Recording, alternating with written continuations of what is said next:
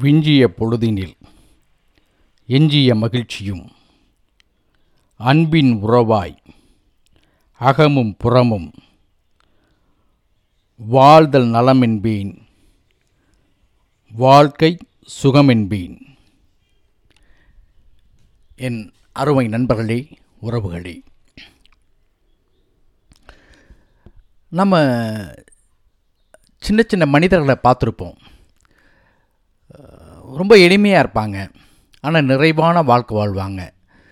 சிறிய மனிதர்கள் பெரிய வாழ்க்கை. இப்படி நம்ம கடந்து போகும்போது ஒவ்வொரு மனிதரும் ஒவ்வொரு வாழ்க்கையை வாழ்ந்துகிட்ருப்பாங்க அப்படி ஒரு மனிதரை நான் சந்தித்தேன் அந்த மனிதர் அவருடைய பெயர் தங்கவேல். அந்த தங்கவேல் என்ன பண்ணுறாரு வாடகை வீட்டில் தான் வாழ்க்கை முழுதும் வாழ்கிறாரு ஆனால் நிம்மதியாக இருக்கார். தனியார் நிறுவனத்தில் தான் தன்னுடைய வேலைகள்லாம் செஞ்சுக்கிட்டு இருக்காரு. வாழ்வியல் ஆதாரங்களை தேடிக்கிட்டு இருக்காரு. அப்பையும் அவர் மகிழ்ச்சியாக தான் இருக்கார். இதுக்கு காரணம் என்ன? அப்படின்னு பார்த்தா அவருடைய நிறைவான மனநிலை. அவர் முதல்ல வந்து ஒரு தனியார் ஒரு பிரிண்டிங் ப்ரெஷ் அதாவது ஒரு அச்சகத்தில் வேலை பார்த்துக்கிட்டு இருந்தார். அந்த அச்சகத்தில் ஒரு பதினஞ்சாயிரம் சம்பளம். அந்த பதினஞ்சாயிரம் சம்பளங்கிறது அவருக்கு வந்து ரொம்ப நிறைவாக இருந்துச்சு.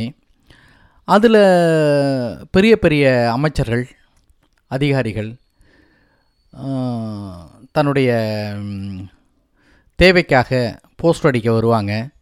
பெரிய பத்திரிகைகள் அடிக்க வருவாங்க. அப்போ எல்லோ பெரிய ஆட்கள் பெரிய மனிதர்களுடையும் அவருக்கு தொடர்பு உண்டு. அந்த தொடர்பை அவர் எந்த வகையிலையும் தவறாக பயன்படுத்தினதே இல்லை. நேர்மையாக மிக நேர்த்தியாக பயன்படுத்தினார். ஒரு முறை என்னாச்சு? அந்த முதலாளிக்கும் அவருக்கும் சின்ன கருத்து வேறுபாடு. அதில் அவர் வந்து வெளியே வந்துட்டார். வெளியே வந்த பிறகும் அந்த அமைச்சர்கள்கிட்டயோ இல்லை அதிகாரிகள்கிட்டோ போயிட்டு எனக்கு ஒரு வேலை கொடுங்க. எனக்கு ஒரு வேலை வேணும் அப்படின்னு அவர் கேட்கவே இல்லை. இவரே வேறு வகையில் ட்ரை பண்ணி ஒரு செக்யூரிட்டி நிறுவனத்தில் ஒரு வேலையில் சேர்ந்துட்டார். ஆனால் அங்கே எவ்வளோ தெரியுமா சம்பளம்? எட்டாயிரரூபா இவருக்கு ஒரு பெண் குழந்தை மனைவி சின்ன குடும்பம். ஆனால் அந்த சூழ்நிலையும் அவர் மனம் தளரவே இல்லை. கஷ்டப்பட்டு தன்னுடைய குழந்தைய சென்னையில் இருக்க ஒரு பையனுக்கு திருமணம் முடித்து கொடுக்குறாரு. அந்த பையன் ரொம்ப நல்ல பையன். அவர் பாருங்கள் அவருடைய வாழ்க்கை மனம் போல் வாழ்க்கை அமையுங்கிறதுக்கு ஒரு பெரிய உதாரணம். அந்த பையனும் ரொம்ப கடுமையான உழைப்பாளி. நல்லா உழைக்கிறாரு. அங்கே ஒரு நல்ல சொந்த வீட்டோட நிம்மதியாக வாழ்கிறாங்க இவங்களுக்கு வாழ்க்கை ஒரு அந்த செக்யூரிட்டி நிறுவனத்தில் வேலை பார்க்குறாரு. இவங்களுக்கு வாழ்க்கை எப்படி போகுதுன்னா அந்த நாலாயிரரூபா வாடகை. ஸோ ஒரு நாலாயிரரூபா வீட்டு செலவுக்கு. இவருடைய மனைவி என்ன பண்ணுவாங்கன்னா கரெக்டான நேரத்தில் இவருக்கு டியூட்டிக்கு தகுந்த மாதிரி அந்த சாப்பாடை கொண்டாந்து கொடுத்துருவாங்க. பக்கத்தில் தான் வீடு. அதுக்கு தகுந்த மாதிரி அவர் அமைச்சிக்கிட்டார். எப்பயுமே ரெண்டே ரெண்டு ட்ரெஸ் தான் வச்சுருப்பார். ரொம்ப நீட்டாக துவைச்சி அழகாக போட்டுக்குவார். எப்பயுமே முகம் சவரம் செய்து மிக அழகாக தன்னை வைத்து கொள்வார். அவர் மட்டும்தான் அழகா அவர் மனமும் அழகு தான் யாருக்கு என்ன உதவினாலும் பட்டு பட்டுன்னு போய் செய்வார். எல்லாத்தையுமே ரொம்ப அன்போடு பார்ப்பார்.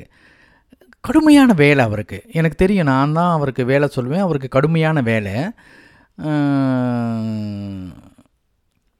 அவர் என்ன சொல்லுவார்னா முதலாளி சொல்கிறத நீங்கள் சொல்கிறீங்க நீங்கள் சொல்கிறத நான் கேட்குறேன் முதலாளியை ஃபஸ்ட்டு திருப்தியாக வச்சுக்கணும். அப்போ தான் நமக்கு வந்து சரியான ஊதியம் கிடைக்கும். பல மடங்கு வேலை மனசில் காயம் இருந்தாலும் அதை காட்டிக்க மாட்டார். எப்போ சொன்னாலும் அந்த வேலையை தட்டாமல் செய்வார். யாருக்கு உதவினாலும் பட்டு பட்டுன்னு போய் செய்வார். அப்போது அந்த என்ன ஆகும்?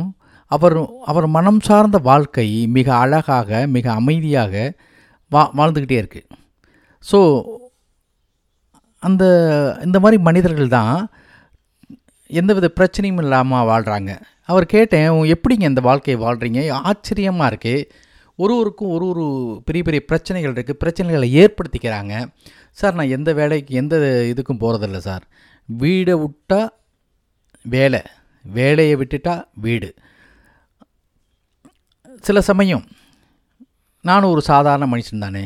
எப்பயாவது கொஞ்சம் மகிழ்ச்சியான பானங்களை என் வரமுறைக்கு உட்பட்டு வீட்லேயே சாப்பிட்டுக்குவேன். யாரையும் தொந்தரவு பண்ண மாட்டேன். கடன் இல்லாத வாழ்க்கை வாழணும் தான் என்னுடைய வாழ்க்கையோட முடிவே. யாரையும் எதிர்பார்க்க மாட்டேன். ஐயோ அவங்க அப்படி இருக்காங்களே இவங்க இப்படி இருக்காங்களே எந்த சிந்தனையும் எனக்கு கிடையாது.